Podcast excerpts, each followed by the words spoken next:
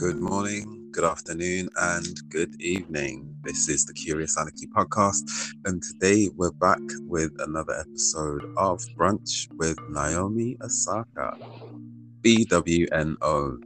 Um, just to start off as well, I just wanted to say that this particular series began um, amidst uh, the celebration of Naomi Osaka um, last year during the, the, the tennis season. Um,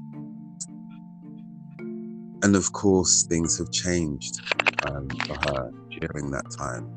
Um, she's had a lot of ups and downs, and I just wanted to kind of just acknowledge Naomi Osaka specifically uh, today, whilst we're recording, um, and just say that we are supporting you if you are hearing this. Please, somebody, if you know Naomi Osaka, please send this to her.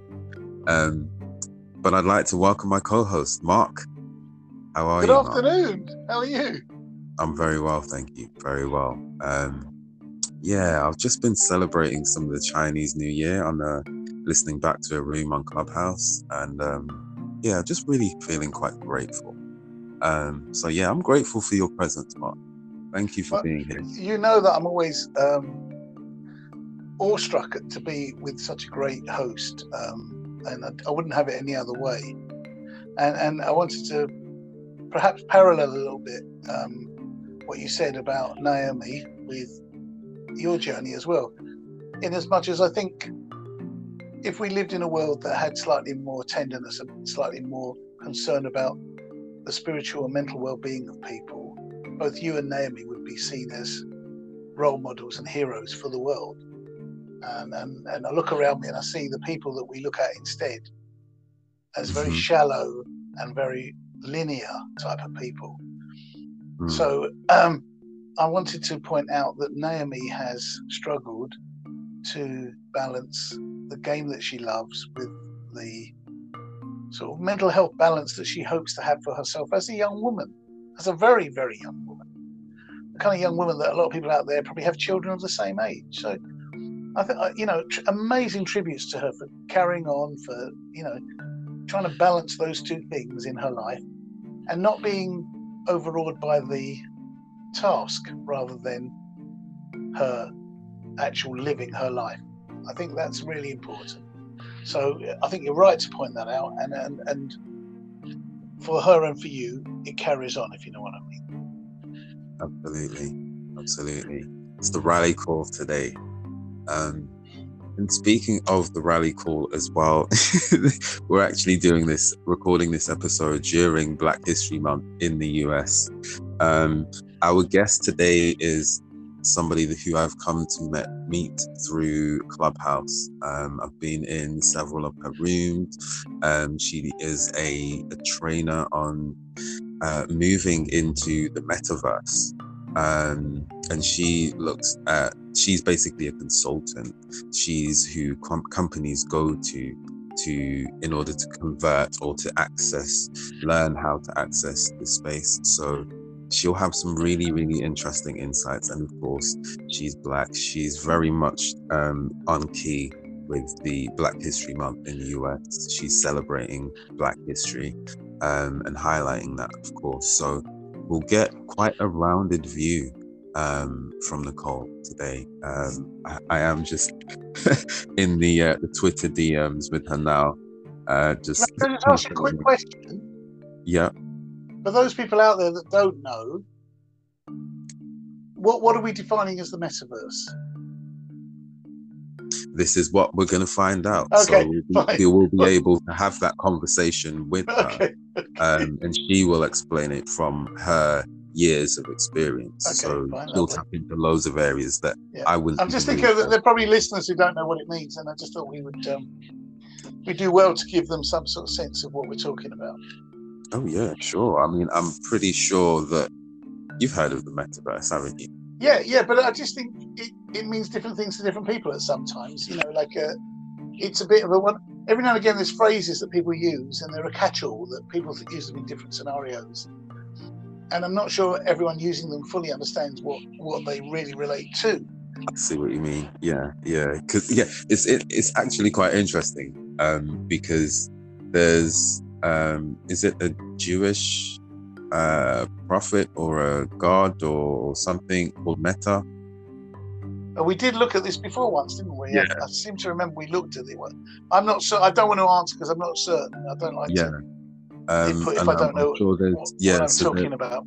yeah so there was some sort of um uh symbolic um if you like connections made between meta and like the way that this whole universe is going to expand and the direction that we're moving in with regards to like technology and the developments and stuff so um Hmm. yeah, there's loads of theories and loads of ideas, but ultimately today we're here to find out pretty much what the metaverse is and the potential of what it what it can do, how we can access it, and how various groups of people can access it. Um, so welcome, Nicole Maxwell. Hello. You might need to come a little closer to the mic. Um, Nicole is podcast adverse. Um, I believe this is the first podcast you've ever done. No. Uh, Oh, it's oh, it's not. Oh, I don't feel not. special now. Jermaine, Good please. I am podcast adverse now. Uh, hi, how how are you? Uh, how's everything going? We're doing great. We're doing great. Thank you for joining us. Um, this is the Curious Anarchy podcast. Um, this particular series is the brunch with Naomi Naomi Osaka um, series, where we, we basically celebrate Naomi Osaka's journey along the way, as well as having guests come on and give uh, their their opinions, their views, their their perspectives on uh, various topics but more so specifically focused on one particular thing. So we wanted to look at the metaverse with you and what all of that envelopes into, as well as the themes from Black History Month today, which you're, I know that you're celebrating. Um, so welcome. Yeah. Absolutely, thank you. This is Mark. Mark is uh, my podcast co host. We formed this podcast together last year and uh, we've been going for just over a year. We had our anniversary of the first episode on the 19th of January. Um, we also celebrated the awards on the 1st of January. You were actually attending, you were in the audience. I remember you. Thank I you was. for coming and attending that um, on Clubhouse. That was amazing. Um, so, kind of to start off with, how how has this year been for you? This year, 2022, man, it's February. it seems like it, it's been six months already. I know, I know, I Um, know. It, it's only been what five weeks, six weeks, Yeah. but let's you know, Yeah. Uh, you know, it's been good. Um, this is a year of um, kind of uh, just getting stuff done. Like that's our theme for this year uh, Mhm. with our group Black Blackverse, and um, just making sure you know that that people are informed, people are are kind of um, knowledgeable about what this space is, or at least where to access information and have a resource to do so. So uh, we are. This year has been um, busy. uh, lots of stuff to do. Um, it has not uh, stopped, and it's going to keep going because we have a lot more on the radar and uh, the agenda, especially this month.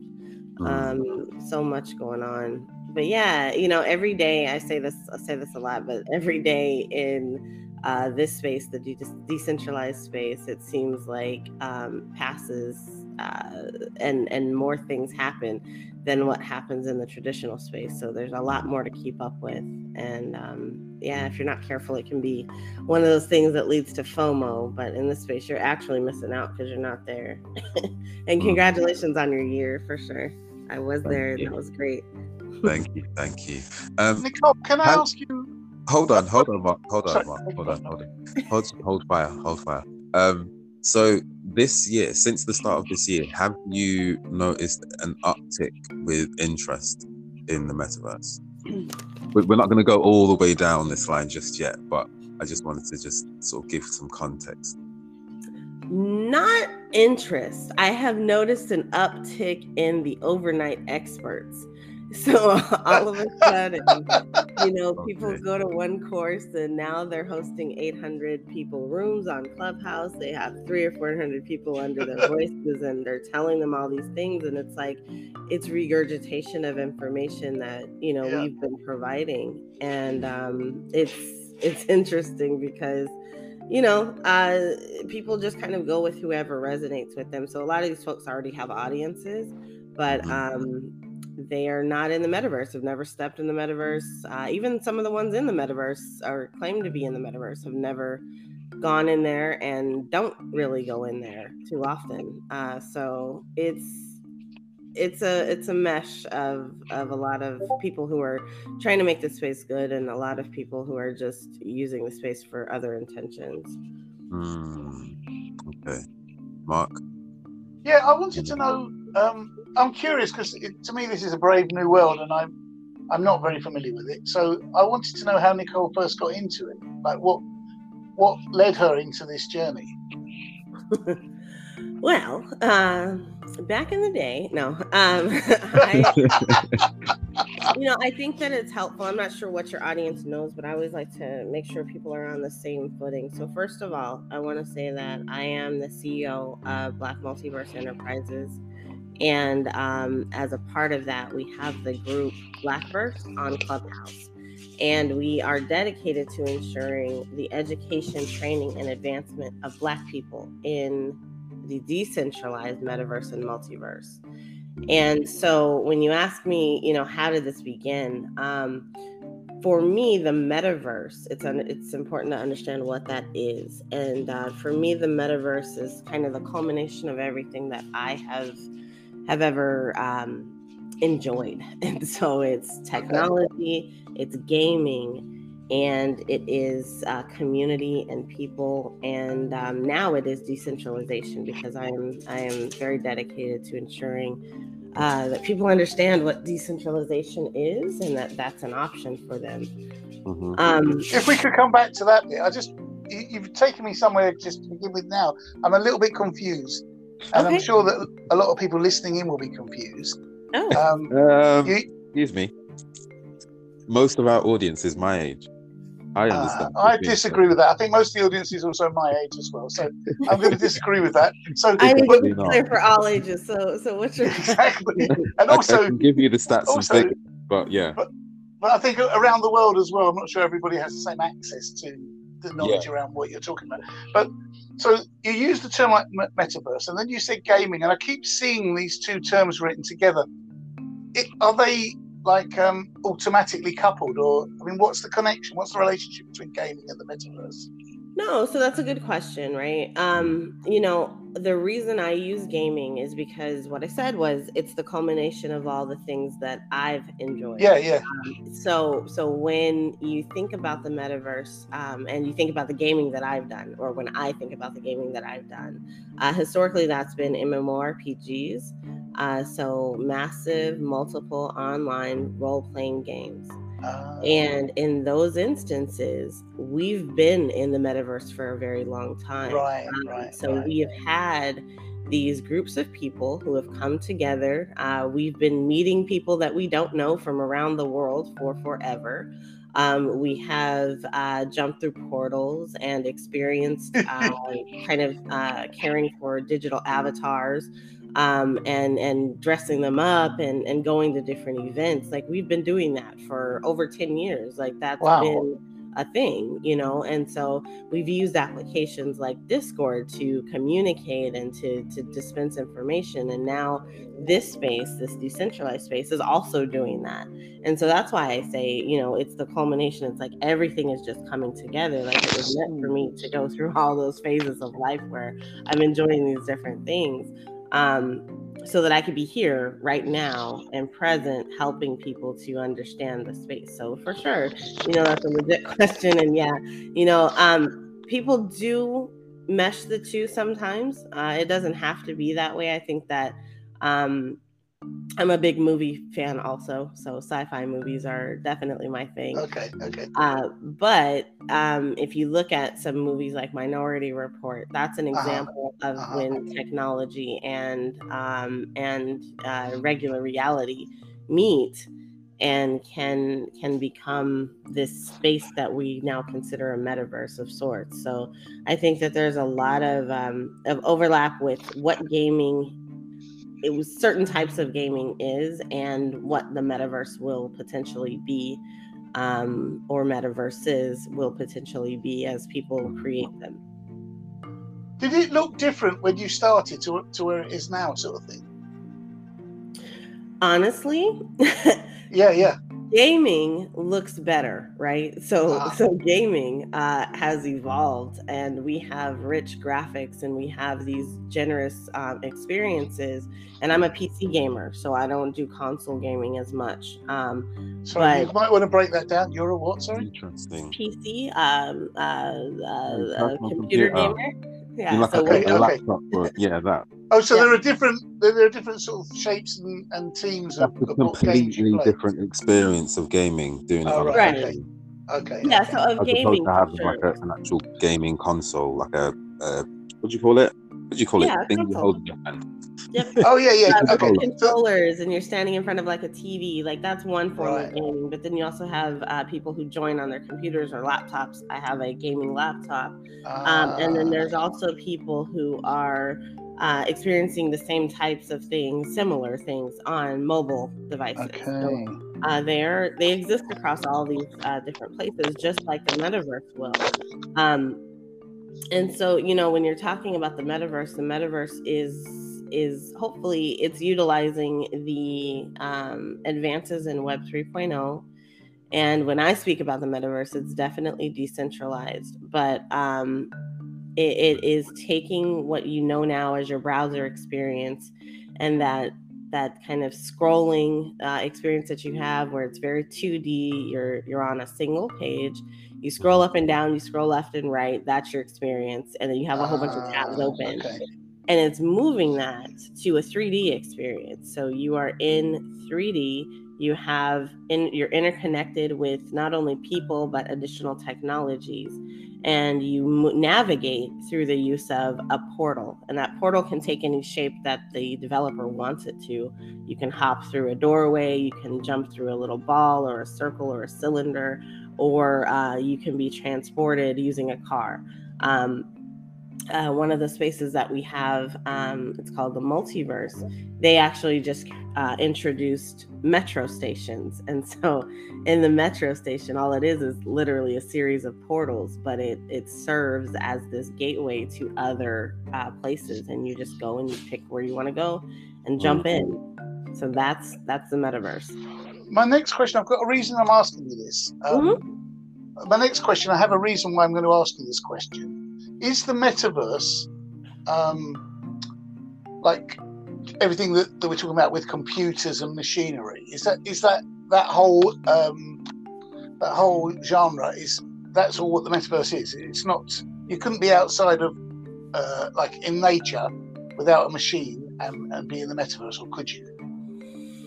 There will be some sort of something there to to give you the technical experience behind it because otherwise you're just in nature right but yeah. I can be in my living room and I can augment my living room to look like I'm in a forest or look like wow. I'm in. Uh, oh, so you're talking about the reverse, really. You're, about the, you're making that nature in your living room rather than the other way around. Okay, I right. So, so there's there's a couple different ways to experience it, uh, and and there will be um, people who gravitate to their their favorite kind. Ultimately, when we get to kind of the height of what I call the capital M metaverse, where everything's interconnected, yep. you will have um, all forms of of uh, experience. So the ways that you can experience the ways that you can experience it now are um, um, VR, which is virtual reality. That's what you're uh-huh. probably familiar with, which is where you put on the headset. That's my chosen form of, of being inside of an experience. And it's because it's totally immersive. Uh, it, it, literally takes you and transports you to that space. Uh, there's augmented reality, and that is where you know like i said like you can be in your living room and um, and kind of change things up by pulling a technical element into your space. Uh, and then you know there's there's vr or there's xr and mr and xr and mr are basically um, the mesh between the two So it's the mix of the two. You have a combination of things happening. So you got some AR, some VR. Uh, you probably will need a headset, but right now, if you want to experience AR, you can actually do that with your phone. So there's a couple applications that will let you uh, utilize your phones. Actually, most phones can do this. Smartphones can do this. Oh, okay. okay. Now, um, if you're using Snapchat, you may be using uh, aug- augmented reality filters uh, to change the way that your face looks or that an experience looks behind you. So I want to come back to this, but if you don't mind, can you take us to the like origins of, of Nicole's journey? So where did you grow up?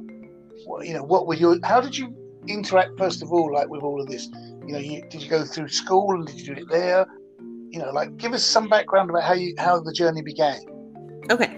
So, um, when I was when I was little, you know, I was always a gamer. Uh, I think you know my first gaming console was Atari, and um, after that, I had the in- Nintendo, I had Game Boy, Sega Genesis. Wow. Uh, I had you know all those. My parents brought them all for me.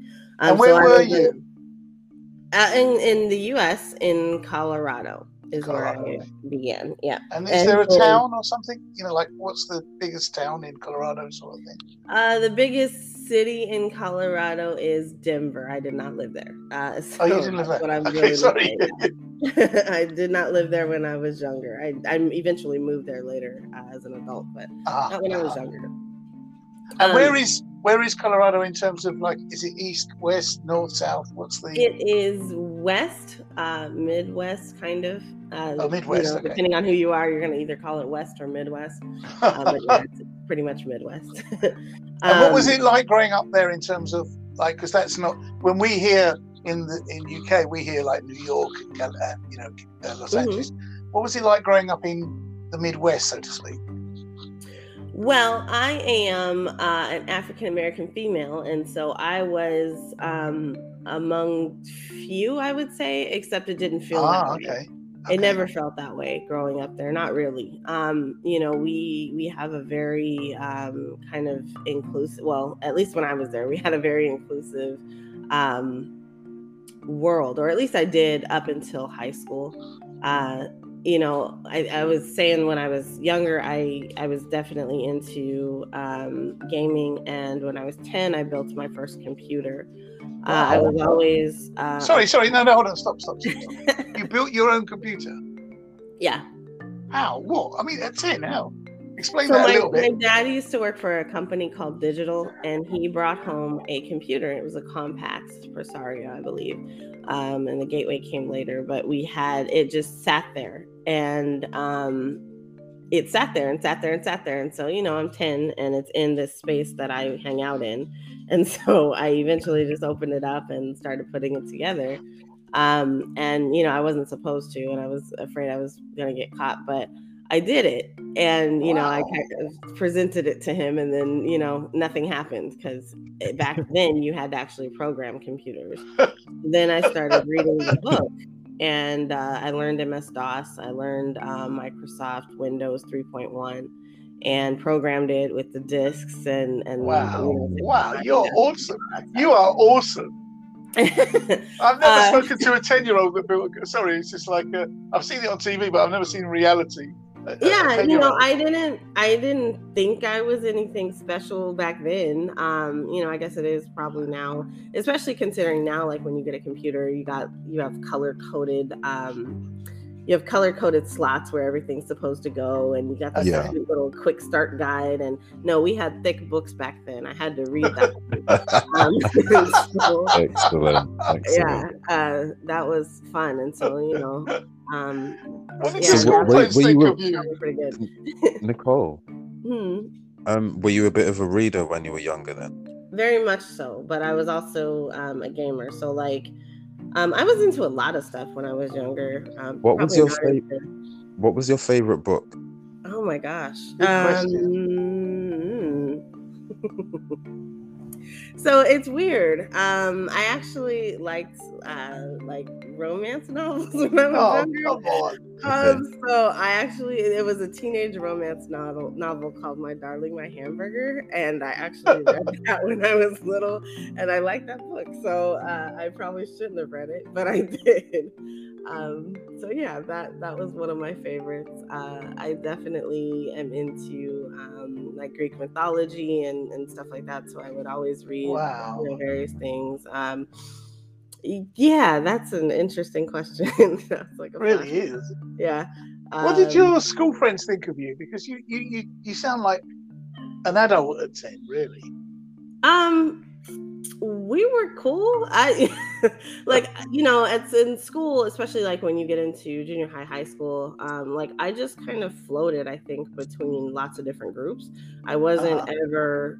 It was always you know we we had like the black groups. Like we were we were the black kids, but we also didn't discriminate. Like we had yeah. like it's at least when I was in junior high and in the first half of high school, um, we didn't discriminate. Like we had like a crew, and that crew was was mixed people. Like we were all in in uh, Colorado, so it was there was white people, there was Mexican people, it was black people. Like we were all together, and like that was that was the click.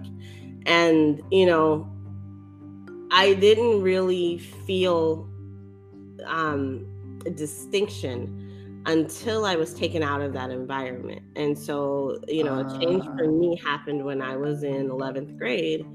And, um, and, and I'm, you know, I was given the choice. We moved and across town and we moved to kind of the elite side of town. Um, and I was given the choice to switch schools. And so at first I said no, um, but then it, it kind of um, became uh, necessary for for my family because you know I was putting strain on my parents, and I'm like, no, I'm gonna move schools. So I switched schools, and I you know didn't really think about it. I guess I didn't think about it. I don't think my parents kind of considered the impact it would have on me switching in the 11th grade either. Um, but I did. And so when I switched schools, I went from a school that was very diverse to a school that um, was was high on intellect but low on diversity. And so it was 1,600 white kids, and we had about 50 that were black Wow. Wow. and that was staggering to me and then you know Yeah. people who actually own that blackness were even less and so me coming from the space where you know i grew up black church whole entire black family um and just proud of of who i was and going into this space it was like no this can't happen. And i said y'all need some flavor. And you know i you know i say that term now but even back then that's that's what i was saying like we need flavor. And so when I was in uh, my 11th, my junior year, I I created the African American Heritage Awareness Club, and I got oh, okay. that was my first glimpse into Yeah. what happens when you disrupt some stuff. Um, uh, because they didn't like it. And so I was getting, you know, messages from teachers. I was getting called into the principal's office. Why do you have this group? Why does it, you know, we're not going to approve you to have this group here. You can't do this. You're new. You need to kind of um, Wow, just, wow, just wow. hang out. And I'm just like, no, there are black kids here who need to be proud of who they are. And we are all proud. And they were like, well, change the name to something else. And I said, you don't say that to the French club or the German club Yeah, yeah, or yeah. you know totally. any of those. I said, heck, even if I wanted to have you know the the Swahili awareness club here, that should be okay, you know. And and they didn't. They did not agree with that. They gave me an advisor and said this person has to be a part of everything that you do, and she has to be black. and there was only one black teacher, and we didn't really like her, so it was like Ugh. it was a whole thing um but that was you know i look back at it and that was that was not necessarily my first experience but my first experience in planning something for um for the culture uh in that way you know i had always been a part of of like um drill teams and and you know captain of the pep squad and stuff like that prior to that but Right. that was for us and they made me change the name eventually and I even forget what it's called because that wasn't the name that i wanted it was the african american heritage awareness club um, and so that is a part of the history there um, and so yeah it, it was it was interesting. Um, the, thi- the thing is, like, I, I see it um, as the way that the system tends to suppress and to conform um, the people that are participating in it. Um, mhm. and that, like, yeah, I'm, I'm loving this so far. Thank you so much. Thank you. yeah. I'm realizing how much of a fire starter you are. you know, I don't think of myself like that. I that. knew you were going to say that. I don't. Which is good. That's Um, great. but you know there's certain stuff like when i get dedicated to doing it it needs to be done and, and i try to like really focus on that um so i th- think that you know after that i went to um a black college uh, hbcu in uh, louisiana called southern university i only went for a semester after i graduated because um, i was extremely in love at the time and um, you know was Yes. was With someone or something. uh, someone yes Okay. uh, he eventually became my husband but we you know there's a fairy tale story there too like we were friends since we were six and um, he used to work for my dad in uh, the barbershop and you know we grew up together had been together since my what sophomore year uh, in high school. And you know i had gone to school and went without him and he was supposed to come down there and he never did. And um, i decided i would i was lonely but i needed to to take a different path. So i went and became a wife and uh and um and yeah so that happened uh that unhappened some years later but um yeah you know lots of different stuff. Uh, you know life is life is interesting. Um Did you have any children together? no uh-uh. Nope. Nope. Was Did that on the cards or, um or was it not really there's a story there for another day yeah. Another Uh, day, another story. Cool, cool, cool. No worries. No Did- can I ask you? You know, like you said, your experience in Colorado was like going to sort of black churches and, and, and being quite like educated around that. What was your experience when you met people from other cities? Like particularly, I'm thinking particularly of the bigger cities around the US. Did they have the same sort of um, experiences as you growing up, and, and how they got their their ideas? Um, no, I don't I don't think so. I think that um race was more present with other people like we would meet um like i know there was this one girl uh, i won't say her name um but No, no. she was from seattle which is on the west coast and she came into that that same high school that i was trans that i transferred to and she um had a really rough time because you know she became my right hand person in the, Oh, really? the club but she was definitely um more impacted by the fact that you know all these you know it was it was a very very white space. And she was not used to that because she was from Portland and she you know according to her you know there was a very large population of black folks in Portland and black folks would never stand for this stuff there. And we're you know she was she was way more um, extra than I was. Yeah. um, but she you know she she became a good friend and you know things eventually happen with folks but um she didn't she didn't do well in that space. Like you know and to its credit that school was um an ib school uh, international baccalaureate school. Uh so i did you know when i was there i was doing college courses. I was i was in uh, kind of elevated. I've always been in kind of elevated um courses or uh, advanced courses and things but um she didn't do well.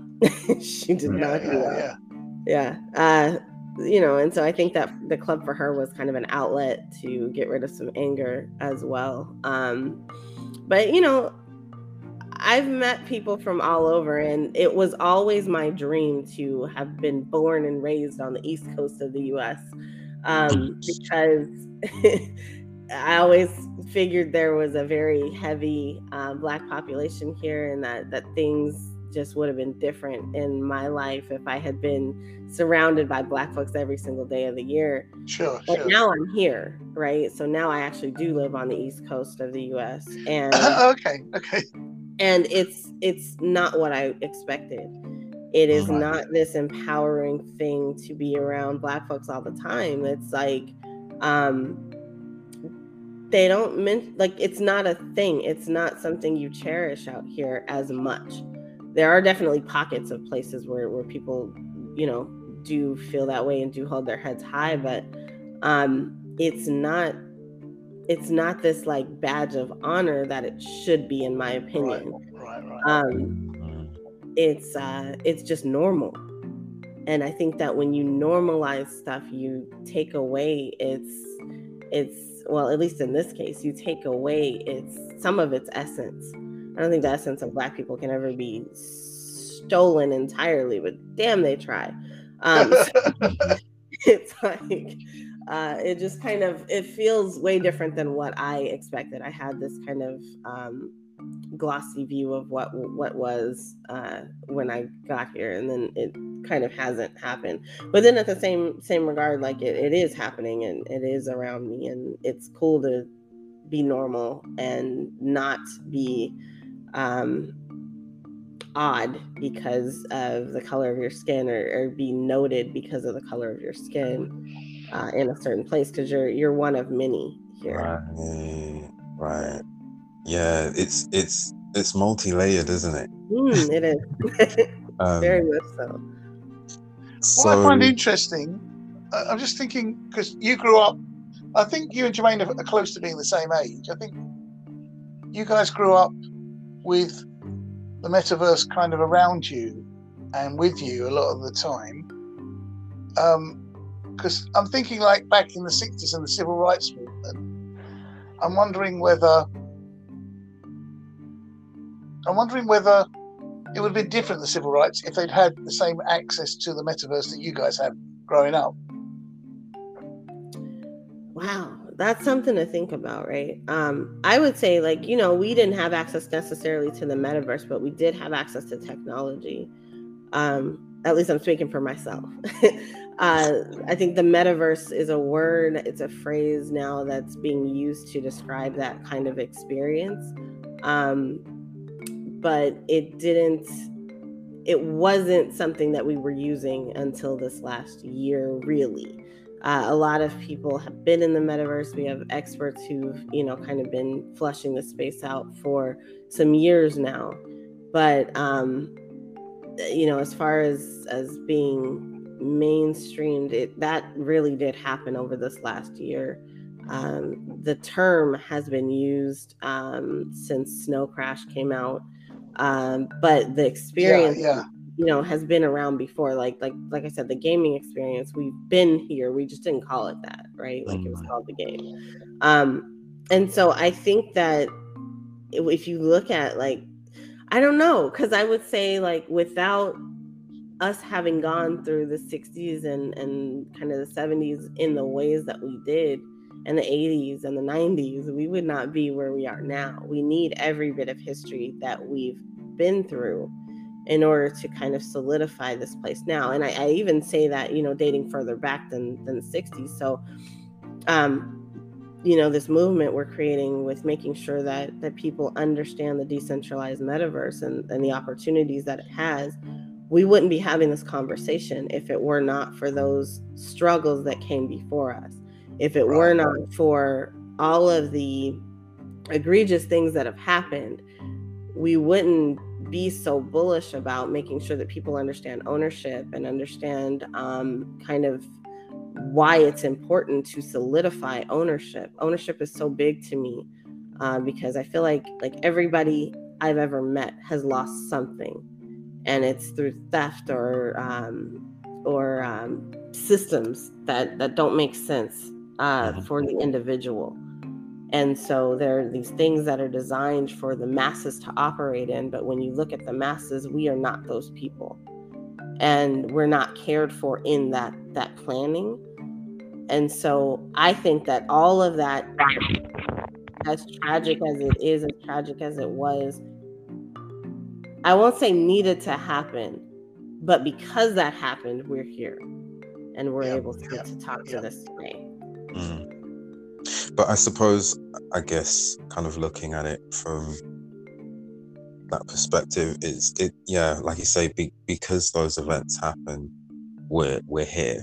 Um, but if those events hadn't have happened, we'd be in a completely different place um, in terms of access and you know all of that. So, you know, I think part of part of today's episode is acknowledging the history um, of the world, um, but of specifically the contributions of, of Black folk, Black people, the Indigenous. Um, yeah, so honor to all of that. Um, so we've got around 20 minutes left, and I can just sense how deep I want to go, and there's there's so much that I'm like, okay, I want to ask this, I want to ask that. Um, kind of bringing it back into um, bringing like this augmented reality, virtual reality um, experience. I've actually had um, augmented reality experience at the company that I used to work for. We were an events company. Um, and what we had was this thing where you put a phone inside of a, a headset and then you could actually walk around in the space looking at it as we've designed it in the, the graphics, the computer graphics. Um, amazing, amazing technology. Um, so that's like a, a benefit for companies who work in fields where being able to remap something and, and replicate something in you know your office instead of having to go out on site thousands of miles away potentially um, could be really beneficial um, an example of how um, we've kind of crisscrossed with this uh, augmented reality virtual reality experience is i think the wii the nintendo wii would that be maybe like the closest kind of brush that we've had with it um, with this technology in your opinion I had the Wii. Um, it was fun. uh, I think that yeah, yeah. Um, you could say that. Like, I think that eh, that's definitely a game. Um, Yeah. Or a series of games, a console experience, right? So you have these these games that you play, and you have controllers that you're moving around, and you see your character move in kind. So yes, that is similar to to where we're heading. Um, the difference, I think, is that when when all is said and done, um, you will have just kind of this open experience, um, or at least in my vision, you have this open experience. Uh, so it's similar to open world games where you can freely roam. Uh, Mm. You can the yes, you can sort of yeah like you have um a portal that you can hop in and it'll take me to france instead of me flying out there and spending several hours uh, i can just jump in the portal and then you know i might not even have load times and lord i pray that that day comes I just walk through a door wow, and wow. see like yeah you know it's kind of like like like some of the best of star Trek. So we have holograms in place we'll have teleporters and um holodecks and and all sorts of stuff like like that's Mm. kind of what i hope for um and and you like we had a really good conversation last night about you know our avatars and kind of different uses for those avatars because in gaming you also have the idea of bots. And i guess in technology in general you have the idea of bots. And bots are becoming prevalent uh, in cryptocurrency now uh, because those bots go out and perform tasks and uh, gaming is becoming huge in the decentralized space. And you know when i speak I, I talk about decentralized metaverses so all of that is is under the same umbrella. But uh these bots are deployed to do tasks or to do repetitive things or uh, to to complete a function. And and they go out and they do that thing whatever they're programmed to do. And so when you think about it your avatar can also be a bot um, it can be programmed uh, because it represents you. So we were talking yesterday, just kind of hypothetically, like, what if you could program your bot to go to a stand-up meeting for you? Uh, and program it the night before with everything that you wanted to say, and then that way you don't have to actually go. You can go to your other. That would be amazing. you can go to your other job, right? Like you can yeah. send your bot to that one. And so then kind of like what does that do for us as humans? And and where does that take us? Where does that line of thinking take us? So eventually you would be able to program your bot. Uh, let's say you have the premium version of the bot, you could program the bot to do whatever you wanted. And so it could go on a date for you, or it could go and do, you know, the thing, take out the trash. Like, I don't know. Um, it could take, do things that, that you don't want to do or that you robot type stuff. Yeah, yeah, exactly. Um, so you could you could program it to do stuff for you, but then where does that leave the human? So that leaves the human free. So the the human is then free to do whatever they want. And then where does that leave you? So you're either seeking pleasure or risk eventually, right? Like so you you mm-hmm. You go through these steps and eventually you exhaust all the stuff that you wanted to do, you find new stuff that you want to do, then you exhaust that and eventually you get to the point where you're seeking pleasure or pain or risk, right? And so I don't know if that's where we want people because that's a crazy society where everybody is just seeking like the extremities, like everything that's so extreme. Um, you get crazy people doing crazy things at that point, and then you get, you know, risk takers taking risks, and and we end up with the purge. I don't know. Um, yeah, yeah. it's kind of um, this this you can do a lot and um, i think that it's very interesting when you think about possibilities but um, we have an opportunity to have these conversations so that we frame our metaverse and metaverses uh, in a way where they are mitigating those risks as much as possible um, making it a good experience for all. Right. can I ask you a question? Uh, I'm, I'm intrigued by this question. I'm, uh, I'm, living it on a daily level at the moment. This question mm-hmm. I wanted to ask you, and it's not really for me because I'm like 140 now anyway, so it doesn't really matter to me. But what do you think society as a whole, in terms of, I'm saying its interaction with technology, um, society as a whole will look like, but particularly the metaverse as well, if you did have children and they were your age now, what would it look like in that period? So if I had kids and and, were down the age you are now, what do you think the world will look like? Their world will look like their their metaverse. Oh, okay. World? So so last night we watched iRobot. So I sort of think that their okay. life will look like that. Um, so we'll have these cars that are not only moving vertically along these planes and paved roads that we have, but um, it'll be a combination of iRobot, um, Minority Report, and Star Trek. so, so, not not Matrix. Um, not so much. Uh, I think that Matrix is Matrix has its place. Uh, I don't really want it to look like Matrix, just given what Matrix is. Um, yeah, yeah, yeah. You know, I I think that sort of in some instances it will kind of look like that. Like maybe, um, um, I, I I do. I feel like it'll be more like hopefully it'll be more like Minority Report and um, Star Trek and uh, what did I say first? Um, Minority Report, iRobot, and iRobot. Yeah, yeah we watched yeah, that last yeah. night. yeah.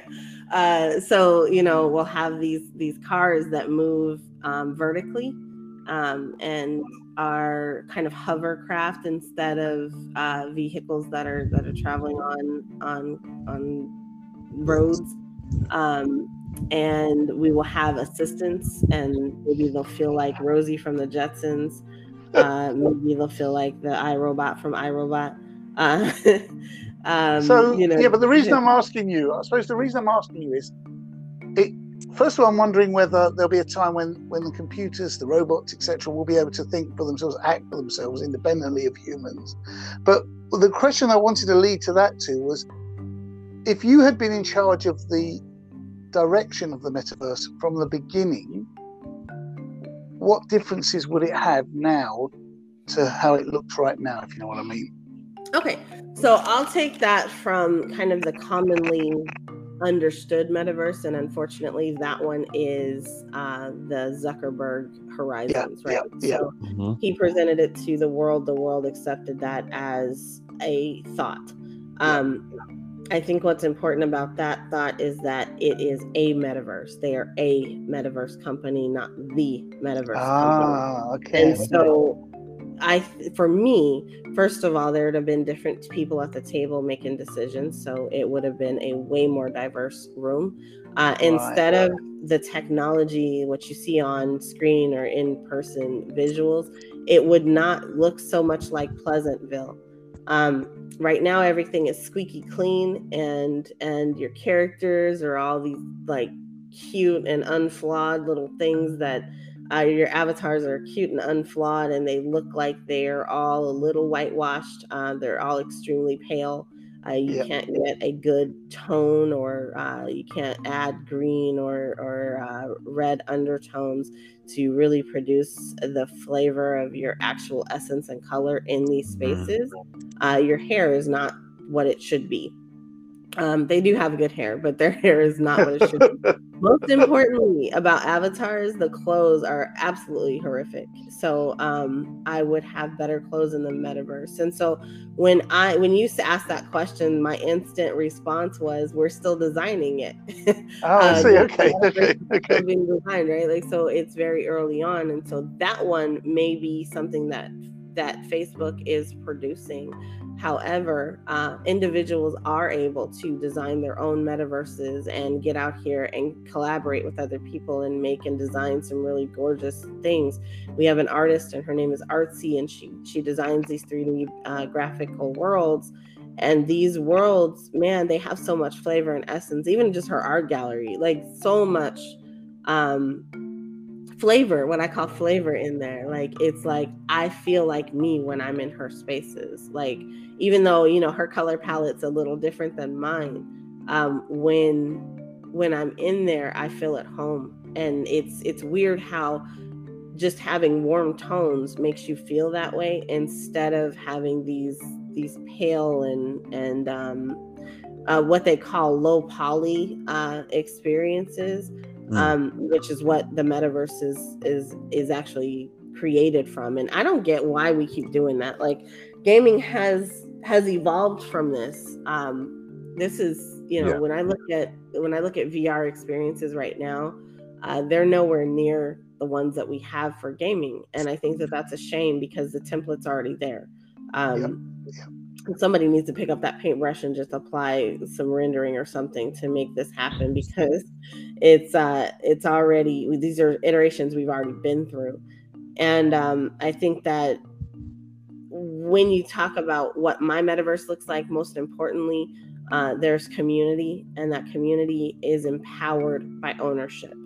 And that ownership is coming from the fact that they're using the decentralized blockchain and that blockchain technology is giving them transparency in their transactions uh, they don't have to trust who they're who they're uh, actively engaging with. Like they are, um, they are uh, they're trusting the technology, and the technology is supporting their efforts. But it's also solidifying ownership and movement through this space. So you know, when I said the the clothes are terrible in Horizons, they are. Uh, but in our spaces, um, in you know spaces like Decentraland and CryptoVoxels, like people are creating things called wearables, and so fashion is actually a thing in those spaces because you can grab somebody's uh, you know jacket that makes you look like uh, like your character, like your avatar is Michael Jackson.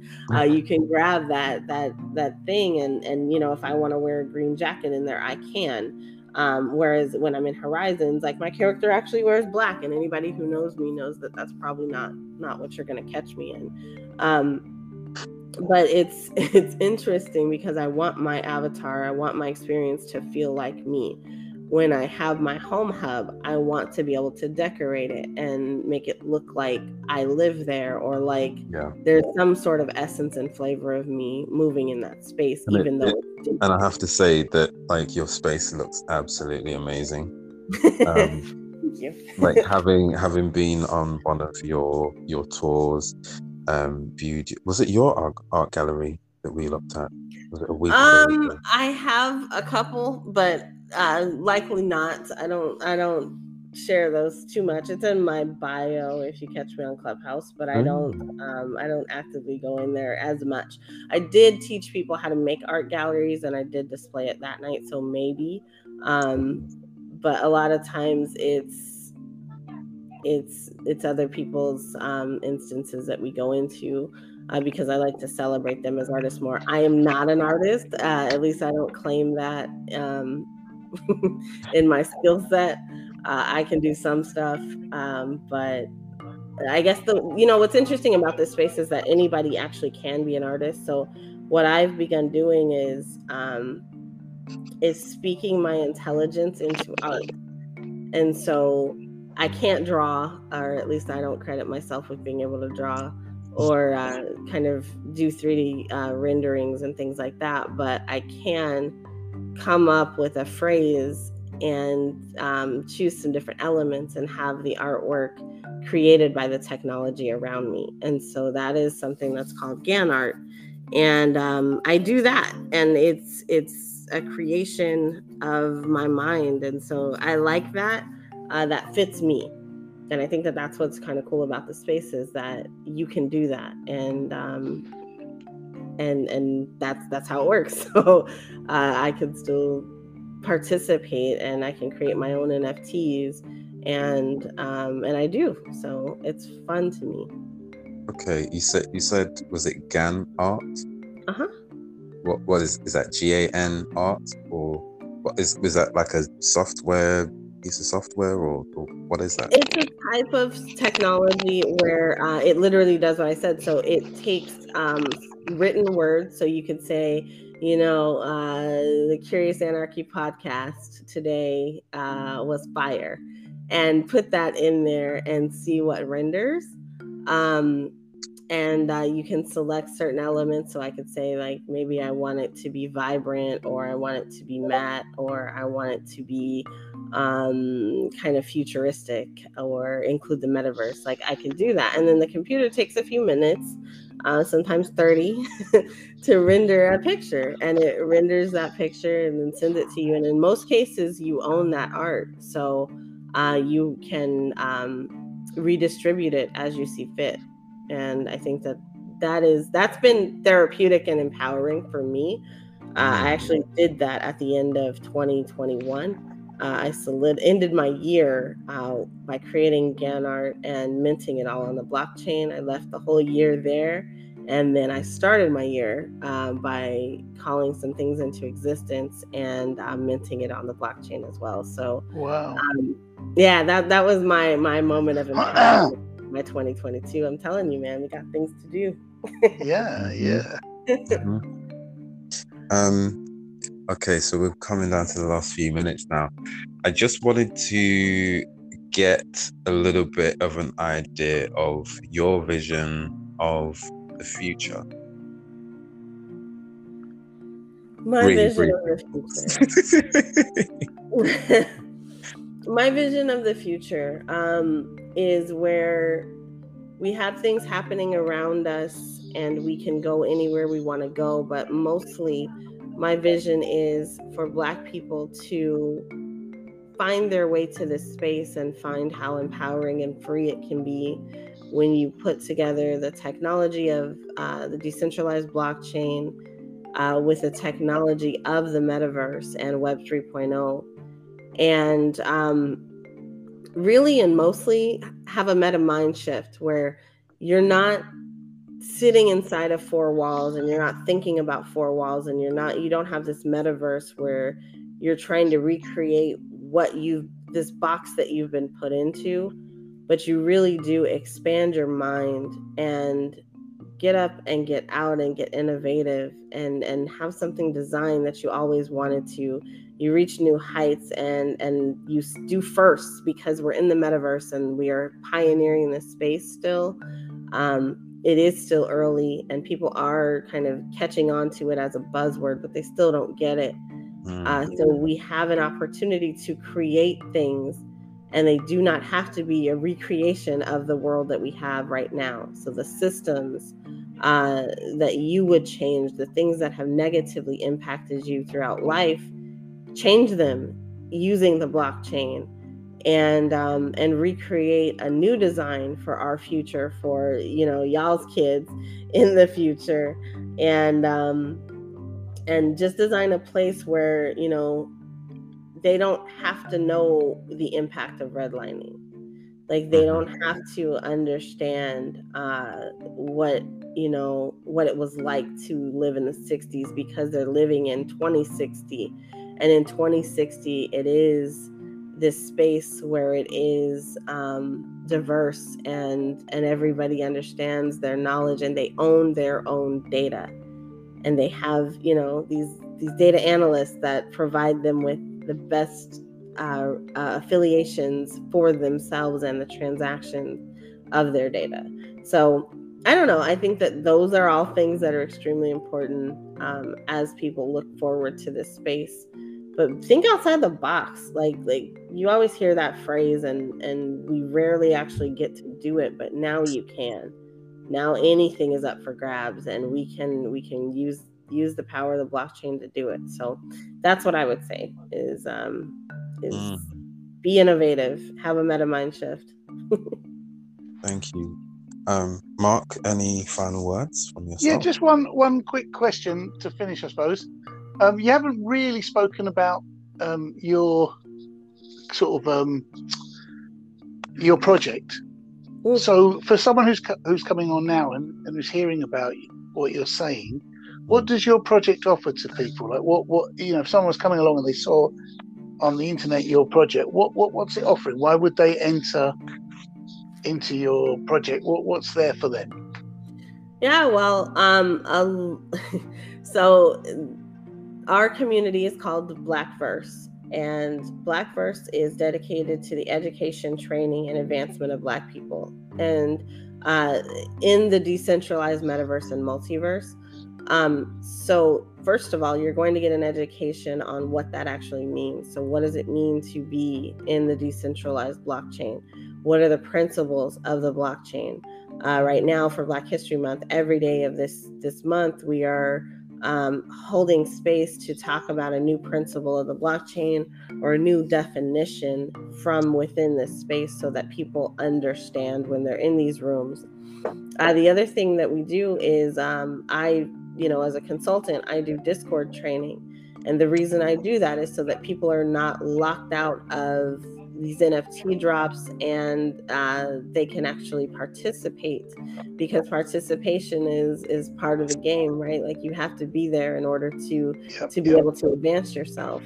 Um, and then you know our group is also very dedicated to uh, training and actively doing things and promoting each other. So uh, we we pick it's Black History Month in the U.S. So we're picking people from within us because we're all walking Black history. Literally in this space, everything we do is walking Black history, uh, and I think you know that's true around the world, but it's especially true in this space. So we are holding space and making sure that that we're highlighting those individuals who are doing great things.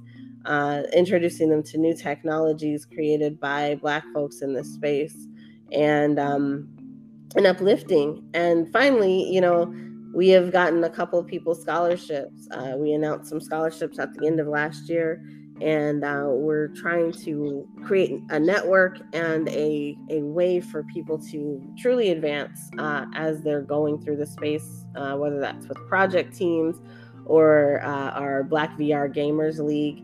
We have a lot going on, um, and there's a lot to do. Uh, next we're actually a part of the International Women of Blockchain Conference. So that's happening all month long, and Black Verse is right in the middle of that. So, uh, together with uh, Black Women Blockchain Council, we're holding space for that event, um, and that's going to be exciting as well. So, uh, in the future from us, you can look for a couple of summits. Uh, the Black Verse Summit, there will be one in spring and one in fall. Uh, and will they be in the metaverse? Uh, we will definitely be somewhere in the metaverse. yes, likely in outer space if I have my way. yes. that is happening. Brilliant, brilliant. Awesome. Um, I just wanted to say, Nicole, that it's been such. I'm so enamored. I'm so like just like yes, like we actually had Nicole um, come onto the yeah, podcast. Wow. You did say that your podcast adverse, and I know that the way that Mark and I, um, I was going to say handle guests, but you know the way that we the, the space um, for guests to to come on and and just share and open up about you know whatever it is that we want to talk about. Um, I'm just really pleased. So thank you. I'm so grateful. Um, and I'm really, really, really proud of everything that you're doing. Yeah, um, definitely. At Blackverse. Um, uh. I'm, ah. I'm, an advocate. I'm an ambassador. I'm just yeah. I advocate seriously, like everything that you do. So, thank you, thank you, thank you for your service. Um, any final words? Uh, yes, thank you for just being there for us and and always uh, being that advocate. Like you've been amazing, and uh, I appreciate the opportunity to come on, even though I am podcast averse. um, can you just leave everybody with some details for where they can get hold of you?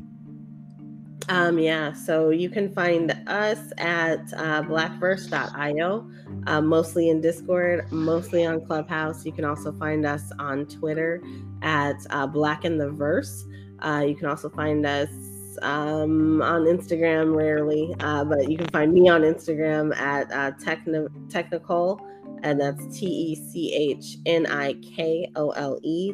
Um, and then I'm also on Twitter as I am Technikole.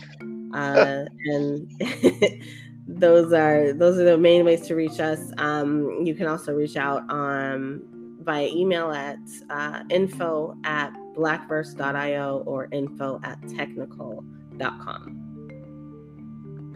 Thank you. Jermaine, just two observations very quickly to close on. Um, I, I, um, I, I don't know if I'm very au fait sort of thing with the metaverse, but if I was going to visit it, I'd like to visit it, you know, via Nicole's uh, way of doing it.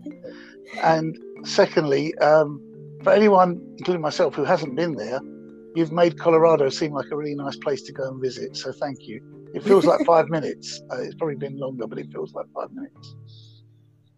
Yeah, Colorado's beautiful. So you know, even if even if you the people there may may not be sometimes uh the, the, like anywhere. the mountains like you can't go wrong. Colorado is absolutely beautiful. Cool. and um you know whether that's spring or summer or fall uh you will get uh, a nice nice little array of seasons there for sure. Um yeah and and most times the people are nice too so. Nice people. Well i have to say that you are certainly a nice person, Nicole. We appreciate you. so and you're glad. definitely in our top two guests of this year so far. Oh, right on. Yay. That's awesome. Um, thank you guys. Wonderful. Awesome. Nicole, thank you so much for your time. Um, honestly, I, I really do appreciate you even being open to having a conversation on the podcast with all of the stuff that's going on. Um, we're going to be working on a project um, together as well. I'm going to be highlighting uh, some of the artists and the, the people within Blackverse. Um, so there's going to be a, a, dedicated series to that.